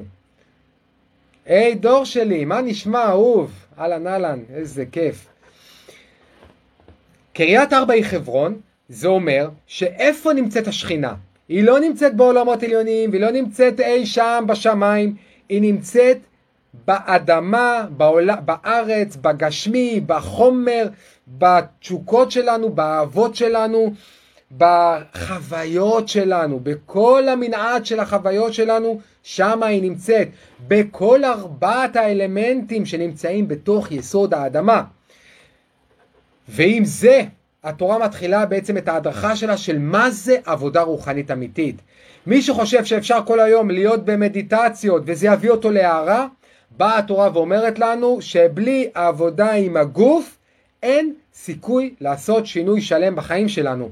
כי השכינה שוכנת בקריית ארבע, אבל לא סתם בקריית ארבע, היא חברון. זאת אומרת, בארבעת היסודות שמרכיבות את הדבר הזה, שהוא הגוף שלי, ובאמצעותו אני מתחבר לאישיות שלי, יחד עם התודעה שלי והמחשבות שלי וכולי, ששום דבר בעצם הוא לא אני והוא לא שלי, אבל זה שיעור יותר מתקדם לשלבים יותר מאוחרים. גם הטראומות שעברנו שוכנות בזיכרון התאי בגוף שלנו. הטראומות שוכנות באנרגיה שתקועה בגוף, אנרגיה טראומטית שלא התפרקה אחרי החוויה הטראומטית. עכשיו, מי שחושב שיוכל לפתור תקיעה אנרגטית בגוף שלו על ידי עבודת mind ושיחות שזה אוויר, או רק על ידי ביטויים שזעם וכעס שזה אש וכולי וכולי, באה התורה ואומרת לו חד משמעית, תשכח מזה, זה לא יעבוד, זה לא מספיק לבד. מי שרוצה את השליטה על חברון, על האדמה, על הגוף, חייב לפרק את האנרגיה שתקועה בגוף שלו. כמו השבת וכמו השכינה וכמו שרה, הגוף הוא אמנם הכי עכור והכי אשלייתי, אבל רק דרכו אפשר לשחרר אנרגיה תקועה, רק דרכו אפשר לשחרר אור גנוז. מה זה אנרגיה תקועה? זה אור גנוז. ואנחנו בעצם מתחילים ללמוד שבעולם הגשמי של החומר צריך לעשות פעולות גשמיות כדי לגלות אור, צריך לרקוד בהרבה מקרים כדי לאפשר לשמחה באמת להתפרק. אם לא היה צריך לעבוד עם הגוף, אז הגוף לא היה נברא, כן? כשאנחנו מבינים את זה, מבינים שקריית ארבע הופכת לחברון, אז גם אפשר להבין שחברון באה בעצם מהשורש חיבור. ולכן בחברון יש את מערת המכפלה. כי מה מיוחד במערת המכפלה? שיש בה את הגישה הכפולה, מכפלה, כפילות. יש בה גם את החיבור לעולמות עליונים וגם את החיבור לעולמות תחתונים. חשוב לזכור שכל ספר בראשית בעצם, חומש בראשית, מזכיר, מסביר לנו את המבנה הנשמתי, האנרגטי, גופני של העולם ושל האדם. והכל בנוי בדיוק לפי אותה חוקיות, מה שנקרא עולם אדם גדול ואדם עולם קטן. ועכשיו נראה מה, מה קורה כשנוצר החיבור הזה, כשאנחנו בחברון, בחיבור, במערת המכפלה, כשאנחנו לומדים לשכן את השכינה במשכן הפנימי שלנו. מה רשום? ויקם אברהם וישתחו לעם הארץ לבני חטא וידבר איתם לאמור אם יש את נפשכם לקבור את מתי מלפניי שמעוני ופיגעו לי בעפרון בן צוחר, וייתן לי את מערת המכפלה, אשר לא אשר בקצה שדהו, בכסף מלא יתננה לי, בתוככם לאחוזת קבר. אז אנחנו רואים באמת שמערת המכפלה שייכת לפחות על הנייר לבן אדם שנקרא עפרון. מי זה עפרון? אני לא אכנס לפרטים, יש פה מיליון סודות, אבל מי זה עפרון? כמו שאפשר לנחש, עפרון מלשון עפר, אדמה. שוב, אלמנט האדמה. אבל יש פה אלמנט אדמה לא מאוזן. זאת אומרת, עפרון מייצג את הרצונות שלנו לקבל דברים, אבל רק בשביל האג'נדות הפרטיות שלנו, רק בשביל לשמור אותם לעצמנו, רק בשביל ליהנות מהם לעצמנו בלבד, בלי להעביר אותם הלאה. זה עפרון. ומה זה אומר שהמערת המכפלה נמצאת בקצה של השדה של עפרון? מה זה שדה בשפה של התורה? שדה זה כל דבר בעולם הגשמי שלנו שיש לו פוטנציאל לגלות אור. שדה זה כל דבר סביבנו בחומר שיש לו פוטנציאל לגלות אור ואני אגלה לנו סוד לכל דבר סביבנו יש פוטנציאל לגלות אור. זאת אומרת שדה זה האור הפוטנציאלי שנמצא בכל דבר בחומר. וכמו שיש שדה מניב לעומת שדה של טרשים שלא מניב כלום, ככה גם בפוטנציאל שלנו, יש לנו פוטנציאל שאנחנו מממשים אותו ומגלים אור, יש לנו פוטנציאל שאנחנו לא מממשים אותו ולא מגלים באמצעותו אור. לדוגמה, עסק יכול להיות מניב או לא מניב, כמו השדה. זוגיות יכולה להיות מרימה ודוחפת לשינוי, או יכולה להיות כזאת שמקבעת בן אדם וגורמת לו להישאר במקום. לא מגלה שום אור. עוד דוגמה זה כישרון. לכולנו יש כישרון ייחודי, יש כאלה מאיתנו שמשתמשים בו, יש כאלה מאיתנו שלא משתמשים בו והוא לא מניב כלום, הוא נשאר רק פוטנציאלי. אני מקווה שהנקודה ברורה. שדה זה המתנות שקיבלנו מהבריאה לגלות אור בכל דבר שסביבנו. עכשיו השאלה היא, האם אנחנו נפתח את המתנה המופלאה הזאת שקיבלנו מהבריאה, נהנה ממנה ונעניק דר, אה, דרכה את האור שלנו לעולם, או שנשמור אותה בבוידם ונבכה שאין לנו מתנה. מה קובע את המצב של השדה שלנו? מה קובע אם אנחנו צינור פתוח לעצמי העליון, או שיש איזושהי סתימה, חסימה בצנרת? אז בשיעור שעבר למדנו הרבה על השער שנמצא בספירת דעת וקשור להסרה של עורלת הלב ועורלת הלשון והבנו מה זה אומר. אנחנו, התורה בעצם ממשיכה להדריך אותנו איך אני פותח את החיבור הזה. איך אני עושה את המעבר מהכוח, מהפוטנציאל אל הפועל, אל ההגשמה. מזה שיש לי פוטנציאל לכישרון מסוים, לזה שאני מגשים את אותו פוטנציאל ומביא את עצמי לעולם. קוראים לזה מערת המכפלה. אז מה זאת בעצם מערת המכפלה ומה הסוד שלה? גם במישור הפיזי, גם במישור הרוחני. מערה, באופן כללי, מה זה מערה? זה כלי קיבול שנוצר במהות שלו מחיסרון בחומר, נכון? נכון, כמו שדור שלנו אוהב להגיד, נכון, נכון. במקרה הזה זה לא סתם חיסרון בחומר, אלא חיסרון באדמה. זאת אומרת, כשמוציאים עפר או אדמה מצלע של הר, מקבלים מערה. כמו פסל שפוסל אפשרויות בחומר עד שנשארים עם אפשרות אחת, אז, אומר, אז אומנם יש, ה, ה, ה, בחומר הראשוני היו אינסוף אפשרויות שהיו בלתי נגמרות, אבל היה צריך לפסול, הפסל פוסל את כל האפשרויות עד שנשאר בזכות הפסילה, נשארת רק אפשרות אחת, וסוף סוף את האפשרות הזאת אני יכול לתפוס עם החושים שלי. כן, ככה זה עובד. באמצעות החיסרון, הפסילה, אני יכול לתפוס את מה שיש. זה אותו דבר מערה. מערה אני יוצר חיסרון שבאמצעותו אני יכול לתפוס משהו. מה זה מכפלה? מכפלה מלשון כפילות. היא מסמלת את היכולת הרוחנית, התודעתית, הגופנית שלי, לפעול בשני מישורים בו זמנית. גם במישור של קבלה וגם במישור של השפעה. זה נקרא רצון לקבל על מנת להשפיע, או השפעה בעצם, בעצם הקבלה, אנחנו נדבר על זה עוד הרבה בשיעורים הבאים, גם דיברנו על זה בעבר. בכל מקרה, הכפילות שמלמדת אותנו שרק ממקום של חוסר אנחנו יכולים לתפוס ולדעת את המילוי. למקום שבו, זה מביא אותנו למקום שבו החוסר במישור החומרי, המערה, מהווה בעצם את השער לעולמות העליונים, המכפלה, הכפילות, החיבור בין העולמות. זה לא במקרה שעד היום יש אנשים שעברו מוות קליני ומספרים שהם ראו מערה ארוכה ובסופה אור, זה הכוח של מערת המכפלה, הם רואים את מערת המכפלה, זה המעבר בין העולמות גם בחומר, גם ברוח, גם בעולמות עליונים, גם בעולמות תחתונים, הכל עובר סביב הדבר הזה שנקרא מערת המכפלה, שאומר שרק באמצעות הפסילה, רק באמצעות החוסר, אני יכול לתפוס את האינסוף.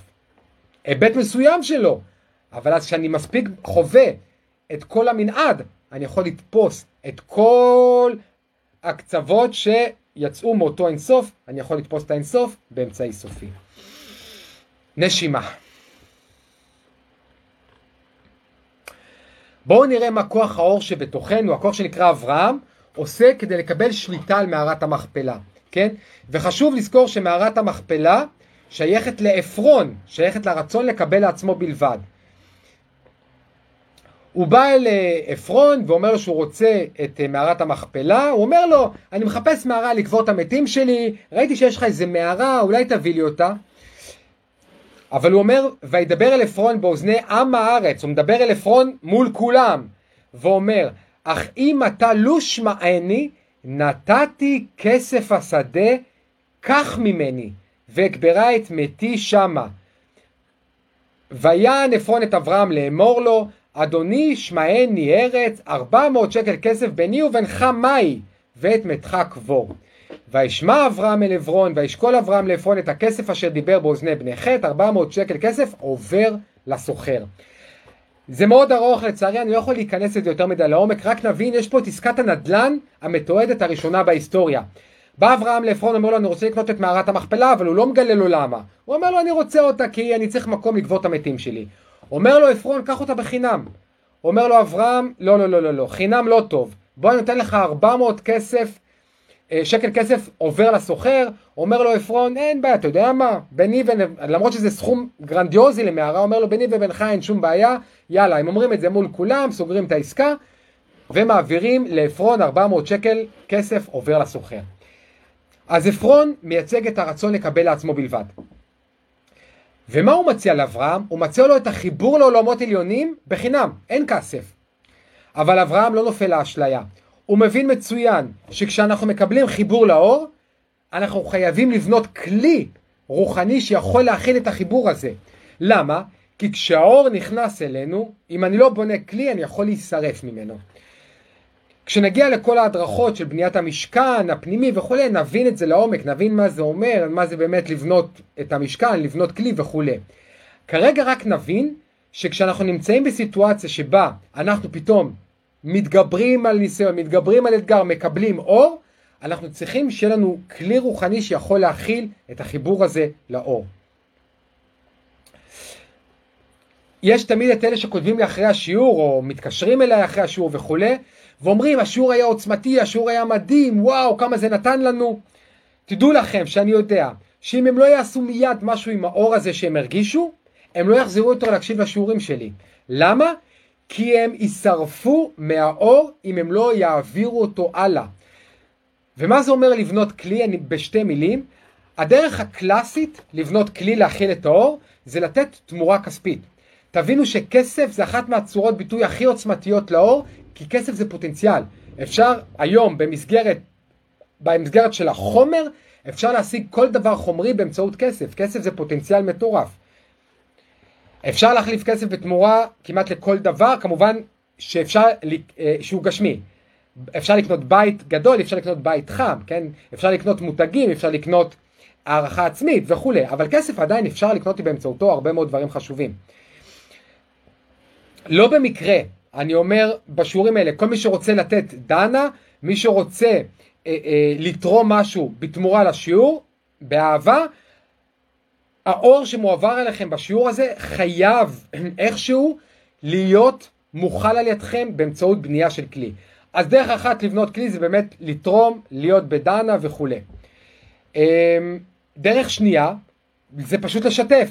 תלחצו על הכפתור share, תשתפו את השיעור, אתם הופכים, בונים כלי, אתם הופכים להיות צינור לאור לעבור דרככם, ואז האור עובר דרככם אבל לא שורף אתכם, כי הוא עובר דרככם הלאה. דרך נוספת זה לספר לחברים על השיעורים האלה, זה גם, שוב, אתם מעבירים את זה הלאה, מפיצים את זה הלאה, העיקר לא לשמור את הדברים לעצמכם, כן? באיזה דרך מכל הדרכים האלה אברהם בוחר? אברהם מתעקש לשלם כסף. הוא לא סתם מתעקש לשלם כסף, הוא משלם מחיר נורא מופרז, מחיר מאוד גבוה. 400 שקל עובר לסוחר. למה דווקא כסף? למה לא זהב? למה לא אבנים טובות? כי כסף זאת מתכת לבנה. זה כלי שנבנה מצד האור הלבן. זה זהב זה מצד האור, מצד הרצון לקבל שבאור. אני לא אכנס לזה עכשיו. למה דווקא 400? 400 זה, יש שם מערכת שלמה של קדושה, 10 ספרות, שבעשר ספרות, שזה המאה שדיברנו קודם, אבל בכל אחד מארבעת האלמנטים. 10 ספרות של 10 ספרות של האש, האדמה, הרוח והמים, אש, אדמה, רוח ומים, ו... או היוד והה והוו והה לצורך העניין, אברהם דואג בעצם שלא יהיה שום היבט ביכולת שלו לקבל את האור שהוא לא בנוי והוא לא מאוזן. ותזכרו טוב את המספר 400 כי נדבר עליו המון המון המון בשיעורים הבאים. כן, בראשית, בראשי התף, תף בגימטריה 400. אני קובע במודעות שלי, בראש שלי, לאיזה 400 אני מתחבר. האם ל-400 האלה של אברהם, שהוא קונה באמצעותם את החיבור לעולמות עליונים, או האם ל-400 שנלמד בעתיד, שעשו בא להילחם עם 400 מלאכי חבלה ביעקב. כן, לאיזה תף אני מתחבר? בראשי התף. בואו ניקח נשימה ונלך ונבין בעצם מה למדנו היום. מה שלמדנו היום אומר ככה, ברגע שאנחנו באים ביום, ברגע שאנחנו מתגברים על אתגר, על ניסיון בחיים, אנחנו זוכים לאור שממלא אותנו וממלא דרכנו את כל העולם לנצח והוא רץ על אותה נקודה בזמן קדימה ואחורה לכל הדורות. עבורנו הוא זמין כל הזמן כשאנחנו עושים את ההתגברות, כי הוא נמצא בזיכרון התאי שלנו, והוא ממלא את הזיכרון התאי של החוויה הטראומטית. זה הדבר הראשון שהיה בא בימים. כשאנחנו מרגישים מרוקנים, כשאנחנו לא מוצאים את המשאבים להתמודד עם הצפה רגשית מסוימת, אנחנו יכולים לקבל התנה באנרגיה, בזה שניזכר, נתחבר חזרה למצבים בחיים, שהתגברנו על ניסיון ויצרנו נס בחיים שלנו. זה היה הלימוד הראשון. ומה קורה אז? השדה והעפר שמייצגים את הרצון לקבל, מושכים שוב אליהם את השכינה, ונוצר החיבור מחדש לאור. לכן ברגעים שבהם אנחנו מרגישים מרוקנים, לא מוצאים משאבים נפשיים להתמודד עם החיים וכולי, נדמה לנו שהשכינה עזבה אותנו, נדמה לנו שהשכינה מתה כמו שרה, באה התורה השבוע ואומרת לנו, דווקא מתוך הרגשת החוסר, דווקא מתוך הרגשת המוות, זה מה שמאפשר לנו לחיות באמת. לכן הפרשה נקראת חיי שרה ולא מות שרה, וזה גם הסוד שאנחנו מדברים עליו בכל שלושת השבועות האחרונים. בלי החוסר שזה המערה והרצון לקבל שזה האפר, אי אפשר למשוך את השכינה להשתכן בנו, שזאת המכפלה. נשימה. אני לא יודע אפילו, באמת, עם כל הסיפור של אה, אליעזר, שהולך עכשיו להביא את רבקה ליצחק. Mm, מה אתם אומרים? אתם רוצים עוד או שמספיק? בואו, תגידו לי אתם. ורבע ל-11, יש לנו, יש לי עוד שיעור מקסים להעביר פה, עוד איזה נושא. רוצים עוד או לא? או שדי לנו?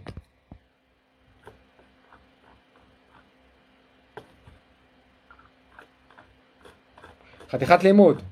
עוד. אומרת פלורה עוד. מה אתם אומרים, סנדרה? עוד? נטע עוד? או-אה. עוד, אהרון. אהרון. תביא, תביא, מור. טוב, אמרתם, קיבלתם, עוד, יאללה, מורן שלי, עוד.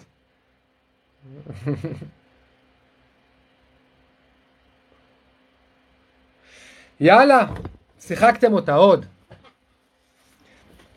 אז יש עוד סיפור בפרשה, אברהם מבקש מהמשרת שלו, הכי מכובד שלו, מאליעזר, שלמד גם מאברהם את כל הסודות של העבודה הרוחנית שלו, שילך למצוא כלה לבן שלו ליצחק.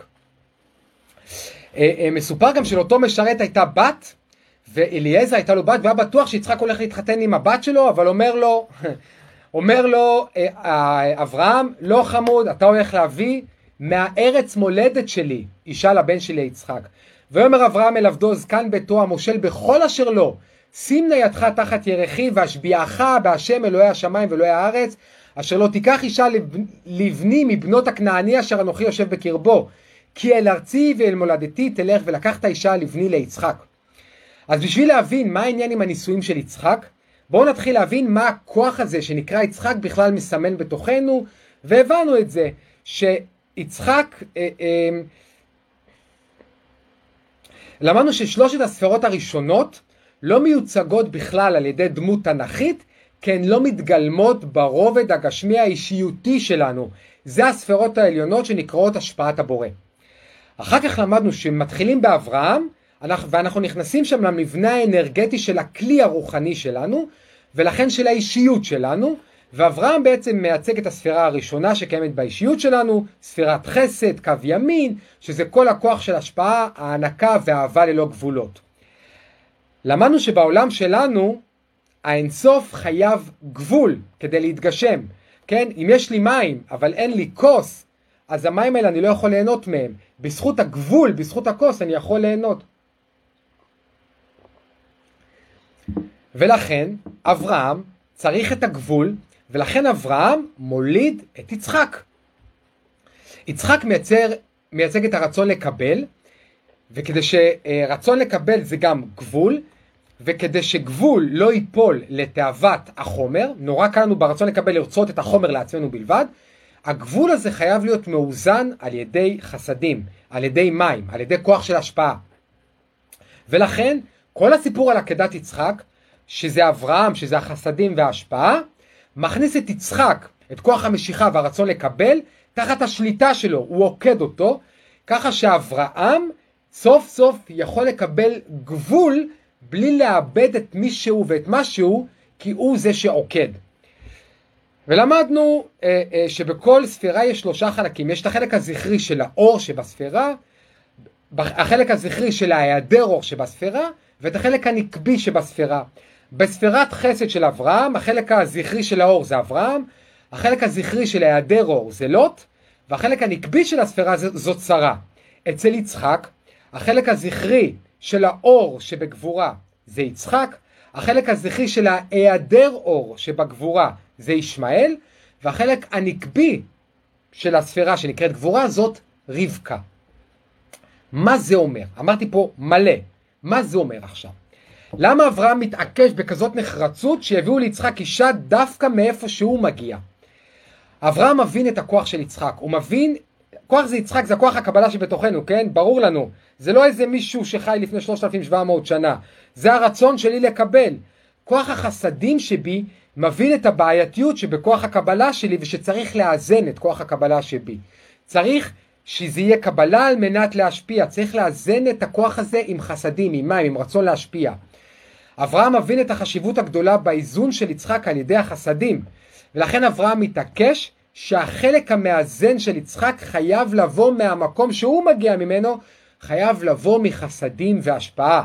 ולכן הוא אומר שהאישה שתאזן את יצחק חייבת להגיע מהמקום שאברהם מגיע ממנו. עכשיו אליעזר למד מאברהם, מוותר על האגו שלו, עבורנו זה לימוד אדיר, אליעזר הוא כנעני, כנעני זה, זה כניעה, זה שוב, זה, אמ, טוב אני לא אכנס לזה שנדבר על ארץ כנען, אבל אליעזר מבין שהוא, לא, זה גם רצון לקבל לעצמו, הוא מבין שהוא לא יכול להביא את הבת שלו כי זה רצון לקבל וזה לא מתאים ליצחק, יצחק, יצחק צריך משלימה שהיא רצון להשפיע, וזה גם מלמד אותנו על איזון בתוך החלקים בתוכנו, כן? תמיד אני צריך את הכוח של ההשפעה והכוח הנתינה בתוכי בכל ספירה מאוזנים, ולכן אליעזר מוותר על האג'נדה, מוותר על האגו שלו ויוצא למסע. מי שמכיר קצת יותר לעומק יודע שאליעזר הוא צאצא של הבן המקולל של נוח שהשם שלו חם, שהוא נוח מקלל את חם שה, שהבנים שלו יהיו עבד לילדים של שם. באמת אליעזר הוא עבד של אברהם, אבל בזכות המסע הזה הוא הופך לברוך והוא מבטל את הקללה הזאת, כן? אליעזר. זה מוכיח לנו שהכל צפוי, אבל הרשות תמיד נתונה. זאת הערת סוגריים. בכל מקרה, מה נאמר בפרשה? ויקח העבד עשרה גמלים מגמלי אדוניו, וילך וכל טוב אדוניו בידו, ויקם וילך אל ארם נהריים אל עיר נחור. אז מה פתאום התורה טורחת לציין שאליעזר לוקח עשרה גמלים ועוד מציינת שהם שייכים לאברהם כאילו שהם יכולים להיות שייכים למישהו אחר? ויותר מזה, הפרשה מלמדת אותנו שלגמלים יש חשיבות מאוד מאוד גדולה במציאת הכוח המאזן ליצחק. כי כשאליעזר רוצה סימן מי האישה שמתאימה ליצחק, הוא רוצה שהיא תשקה את הגמלים דווקא. הוא אומר, הנה אנוכי ניצב על עין המים ובנות אנשי העיר יוצאות לשאוב מים, והיה נערה אשר אומר אליה עתינה קדך ואשתה, ואמרה שתה, וגם גמליך אשקה, אותה הוכחת לעבדך ליצחק, ובא אדע כי עשית חסד עם אדוני. זאת אומרת, מי שתגיד לי, תשתה אבל אני אשקה גם את הגמלים שלך, אותה אני לוקח ליצחק. מה הסיפור עם הגמלים האלה? למה הנערה שתשקה מיוזמתה את כל עשרת הגמלים ששייכים לאברהם, היא הכוח המאזן של יצחק. אז אליעזר מייצג עבד. עבד זה כוח מושפע ולא משפיע, זה כוח שלא לוקח יוזמה. כן? וכל, זה מייצג את כל פעם שבה אני נגרר אחרי מישהו ולא בוחר את הנתיב הנשמתי שלי בעצמי. כל פעם שמישהו אחר קובע לי מה אני אמור לעשות ומה אני הולך לעשות. אליעזר העבד מבין שאברהם בעצם עושה לו טובה גדולה שהוא שולח אותו למסע הזה למצוא את הכלה ליצחק. כי אליעזר עכשיו יכול להתגבר על הטבע שלו ויכול להפוך להיות משפיע ולהפוך להיות יוזם. אליעזר מבין גם שבשביל לעלות מעל הטבע שלו הוא צריך כוח של חסדים, הוא צריך כוח של השפעה, כוח של יוזמה, שזה הכוח של אברהם. אליעזר לוקח בעצם איתו סוללות טעונות בכוח של אברהם כדי שיעזרו לו במסע שלו. מה זה הסוללות הטעונות האלה? זה העשרה גמלים ששייכים לאברהם. לא סתם התורה אומרת ששייכים לאדונו הגמלים האלה. מה זה גמל? המקובלים מגדירים את הגמלים אוגר מידת החסד בתוכו. זאת אומרת, כמו שגמל בעולם הגשמי שלנו יודע לאגור נוזלים כדי לשרוד את המדבר הצחיח, ככה גם גמל בקודים הרוחניים יודע לאגור חסדים, שזה אנרגיה של השפעה, יוזמה ונתינה, למקרים שבהם אנחנו מרגישים מרוקנים רוחנית, שאנחנו במדבר הרוחני הצחיח שלנו. הגמה הזאת בעצם סוללה ששומרת את האנרגיה של ההשפעה, של ההתלהבות, של החסדים שלנו, וכשאנחנו נמצאים, למק... למקרה שאנחנו נמצאים בו בצחיחות רוחנית, שאנחנו עבדים של הטראומות שלנו. זוכרים מה זה אומר עבורנו? ופתאום בפרשה הכל מתחבר. זה אותם בא בימים. כשאנחנו רוצים להתחבר מחדש לרגעים שחווינו את החסדים והשפע האינסופי של הבורא, שהיינו בנס, אנחנו מתחברים לאותו כוח של גמל שאוגר בתוכו את העוצמות ואת המשאבים שלנו. זה קצת גבוה, תכף תבינו לאן אני חותר. אליעזר לוקח איתו את הכוח של אברהם, את כוח החסדים, בכל עשרת הספרות, בגלל זה עשרה גמלים, ולכן זה המבחן גם שאליעזר בוחר בו. הוא אומר, מי שתשקה את הגמלים במים, זה אומר, למה דווקא מים? מי שיכולה להשפיע חסדים, תוכל לאזן את יצחק. ואז באותו הרגע שאליעזר מתפלל לקבל שהאישה הנכונה תבוא, מיד יוצאת רבקה לבאר, ויהי הוא טרם קהילה לדבר, והנה רבקה יוצאת, אשר יולדה לבתואל בן מלכה, אשת נכור אחי אברהם, וחדה על שכמה. וירץ העבד לקראתה, ויאמר הגמיני נא מעט מים מקדך, ותאמר שתי אדוני ותמהר ותרד כדה על ידה. ותשקהו, ותכל להשקותו, ותאמר גם לגמליך אשאב עד אם כלו לשתות. זאת אומרת, התשובה של רבקה מלאת חסד, יותר אפילו ממה שאליעזר מדמיין. ומה אנחנו מבינים? מה אליעזר בעצם עושה פה? אליעזר בעצם מתפלל ומבקש סימן מהבורא, סימן שמקושר לבקשה שלו. אבל מה קורה שהוא מוזר? כי אליעזר מתמלא בהודיה על זה שהסימן שהוא ביקש מתמלא, ומבקש מרבקה שתיקח אותה, שתיקח אותו למשפחה שלה, כדי שיוכל לבקש את היד שלה מאבא שלה. המשפחה של רבקה היא משפחה של עבריינים מאוד מאוד גדולים, בראשם אח של רבקה שזה לבן הארמי, ניתקל בו עוד הרבה בעתיד, ולבן שעוסק במאגיה שחורה, אה, לא רוצה לשחרר את רבקה, הוא לא רוצה לשחרר את כוח החסדים בשביל לאזן את יצחק. אנחנו נבין מה זה אומר הרבה יותר בעתיד. וקורה דבר מוזר, כשהם מסרבים, לבן ואבא שלו, בתואל, מסרבים לתת את רבקה לאליעזר בשביל שתלך לאברהם, מה אליעזר עושה כדי לשכנע אותם? אליעזר מתחיל לספר להם את כל הסיפור שהוא עבר בדרך. הוא מספר את מה שקרה לאברהם, ואיך שהוא גדל, ואת הניסיונות שהוא עשה, והוא מספר את הלידה של יצחק, ואת העקדה, ומספר ומספר ומספר את כל הסיפור. וזהו. הוא לא מנסה לשכנע אותם, הוא לא מנסה שום דבר אחר. לכאורה נראה לנו שאליעזר חי בסרט, הרי מה הוא חושב לעצמו? שאם הוא יספר להם סיפור פשוט, הם פתאום ישנו את הדעה שלהם וייתנו לו את רבקה? אבל מה שקורה בפועל זה שלבן ובתואל אומרים לו, מאדוני יצא הדבר, לא נוכל לדבר אליך רע או טוב, הנה רבקה לפניך, קח ולך, ותהי אישה לבן אדונך כאשר דיבר אדוני. וזה כבר לא ברור. מה קורה כאן בסיפור הזה? מה פתאום לבן ובתואל, שהיו אנשים כוחניים עם דעה מאוד עוצמתית, הופכים פתאום את מה שהם אמרו ומשחררים את כוח החסדים, משחררים את רבקה בשביל יצחק. מה בעצם עשה פה אליעזר ששינה את הכל, ששינה את הטבע, ששינה את המציאות, שהעלה את כולנו מעל הטבע? אליעזר לא מנסה לשנות את המצב בחשיבה הגיונית. אליעזר נשאר בוודאות ולא נופל לאשליה של הבעיה שלבן מייצג עבורנו. ברגע שהוא בוודאות שהכל מהאור, ולכן קוראים ללבן לבן, כי הכל מגיע מהאור, גם השחור של לבן מגיע מהאור. ברגע שהוא בוודאות שהכל מהאור והכל לטובה, הוא למעשה בא ביום. הוא מסיר את הגדר מאותו היום ומאותו המצב, ואז מכניס את האור לתוך האתגר. הוא מכניס, הופך את החוויה הטראומטית למשאב.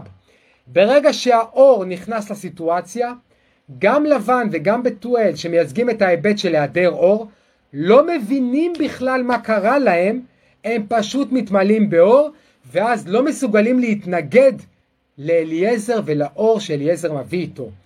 ואיך אנחנו, ולכן, אני לא אעלה אותנו בפרטים. הלימוד הכי חשוב שיש בסיפור הזה, הוא נכון לכל תחום בחיים, ובשביל זה היה לנו שווה להישאר את הקטע הזה, שהוא היה קטע מאוד מאוד מורכב.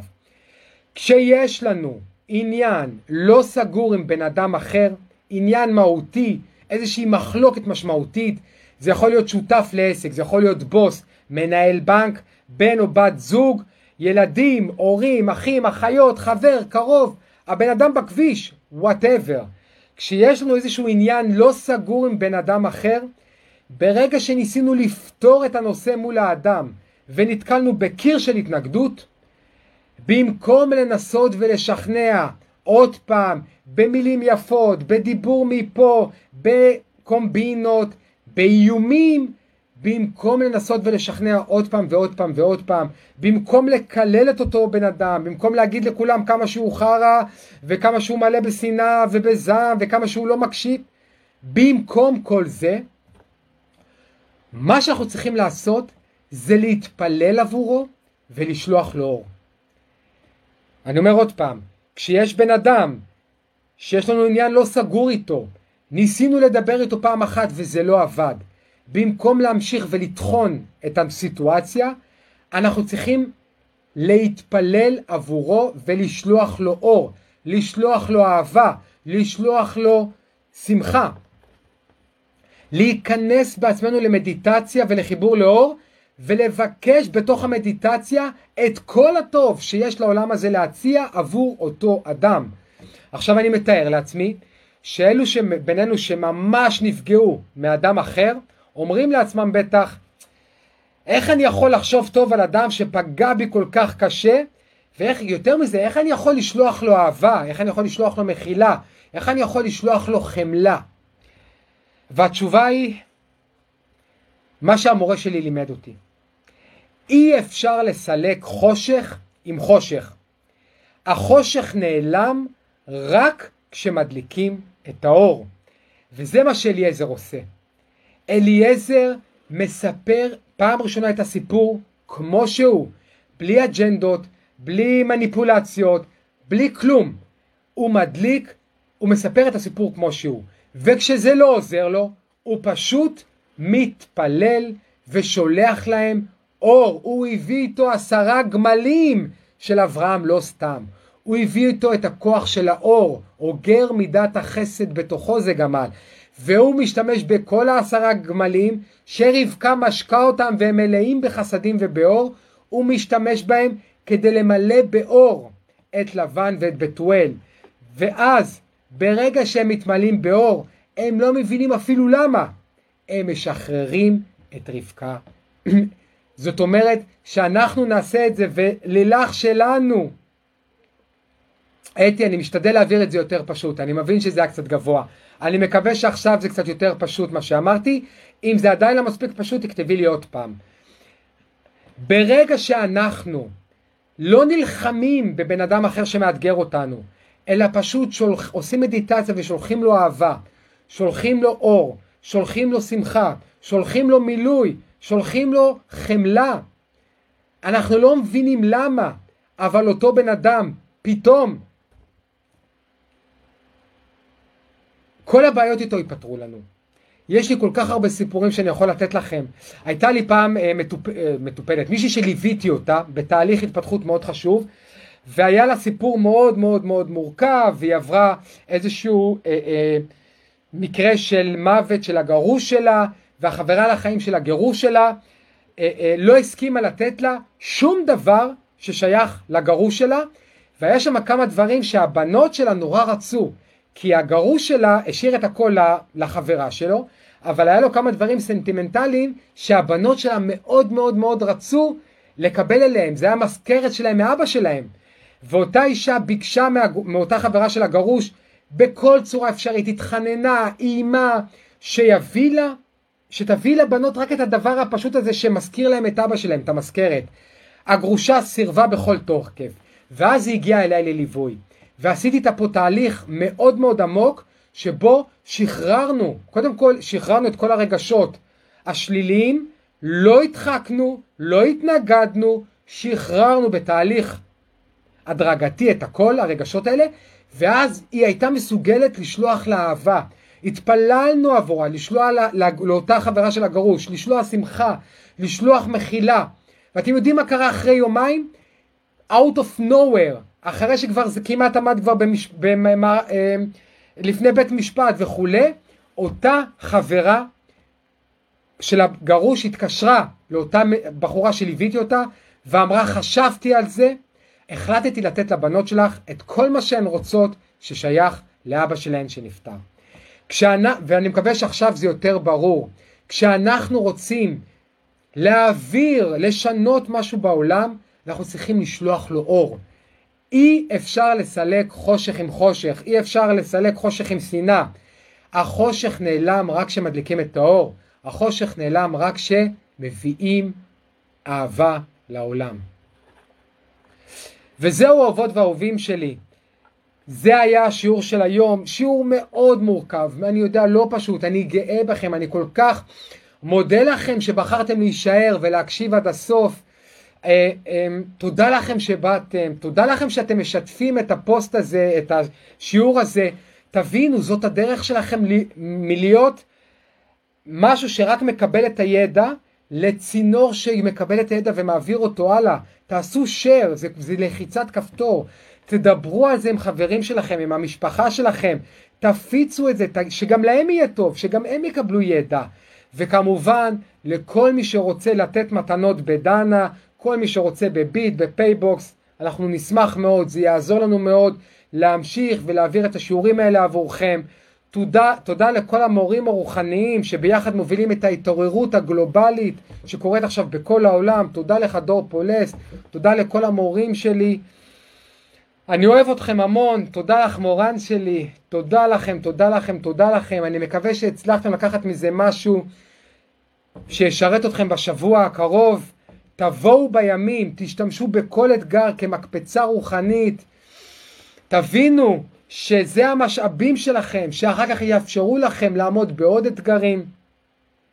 ואז, כשגם האתגרים האלה יכללו בתוכם בן אדם אחר שמפעיל אתכם, יהיה לכם את מידת החסד, את הגמלים, יהיה לכם את הכוח לשלוח לו אהבה, במקום להיכנס אותו למריבה, וכשתכניסו לו אהבה, הכל ייעלם, ואתם תראו איך פתאום הכל מסתדר.